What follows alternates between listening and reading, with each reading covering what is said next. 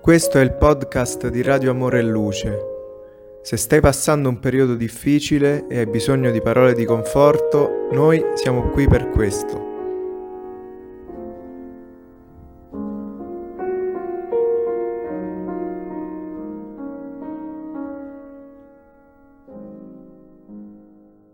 Buongiorno cari amici, quello che vi leggerò oggi è l'ultimo capitolo del libro Risveglio verso la felicità scritto dallo spirito di Giovanna De Angelis, grazie alla medianità di Divaldo Pereira Franco.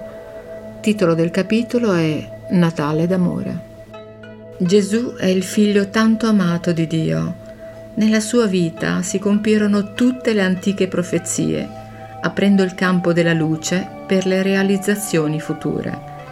Il suo ministero di amore fu un punto di unione permanente tra il passato e il presente, nella direzione del futuro eterno. Egli è come il sole che cancella le ombre e vivifica con la luce e il calore. Pensa a lui, ispirandoti alla sua opera rivoluzionaria che parte dall'interno verso l'esterno.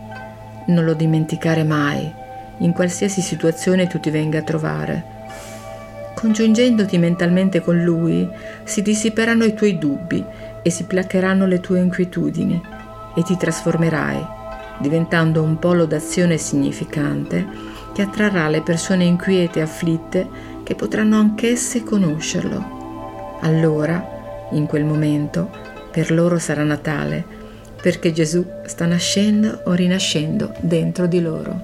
Le incertezze minacciavano i cuori e le menti oscurate dall'amarezze. La dominazione arbitraria di Roma schiacciava l'anima sovrana di Israele. Altre volte le catene della schiavitù avevano ridotto il suo popolo ilota in Babilonia, in Egitto. Tuttavia, in questa situazione, a somiglianza di altre nazioni che giacevano inermi sotto il giudizio delle legioni feroci, le speranze di liberazione erano sempre più remote.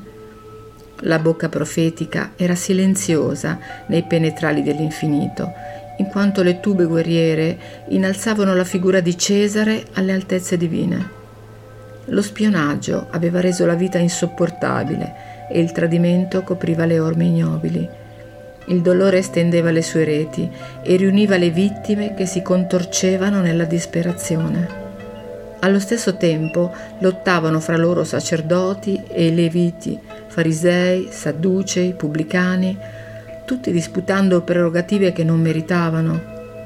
Gli intrighi si movimentavano nelle alti corti del Sinedrio, coinvolgendo Caifa, Anna e Pilato, che si scontravano per il governo infelice al soldo di interessi subalterni.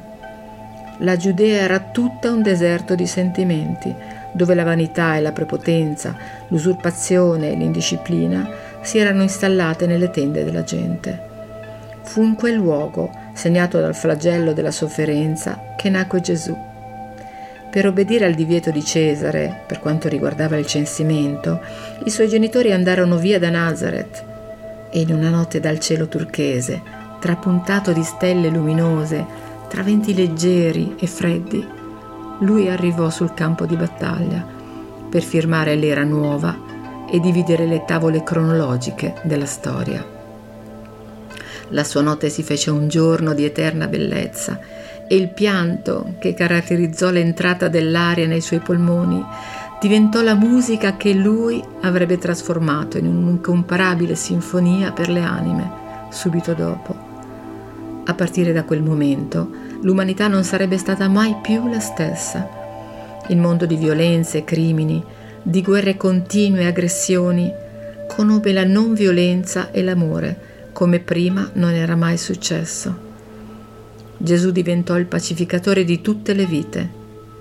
Scese dagli astri per diventare il ponte di collegamento con Dio. Tutti coloro che da allora hanno desiderato la felicità l'hanno trovata nel sermone del monte che lui, al momento opportuno, avrebbe presentato alle creature. Da allora in poi, tutti gli anni, coloro che lo amano si danno le mani e uniscono i loro cuori per celebrare il suo Natale, distribuendo benedizioni a favore di coloro che soffrono, cercando di cambiare il loro paesaggio di dolore, offrendo speranza, aiuto e pace. In questo Natale permetti che l'amore di Gesù alimenti il tuo cuore e vada in direzione di coloro per i quali Lui è venuto, i nostri fratelli che soffrono sulla terra.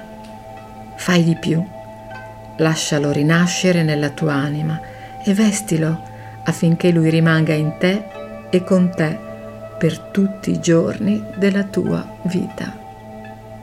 Augurandomi che questo brano vi sia piaciuto, vi ringrazio infinitamente per l'ascolto e vi porgo un caro saluto. A presto!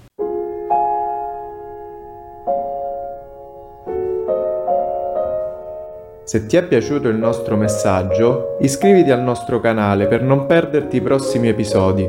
A presto!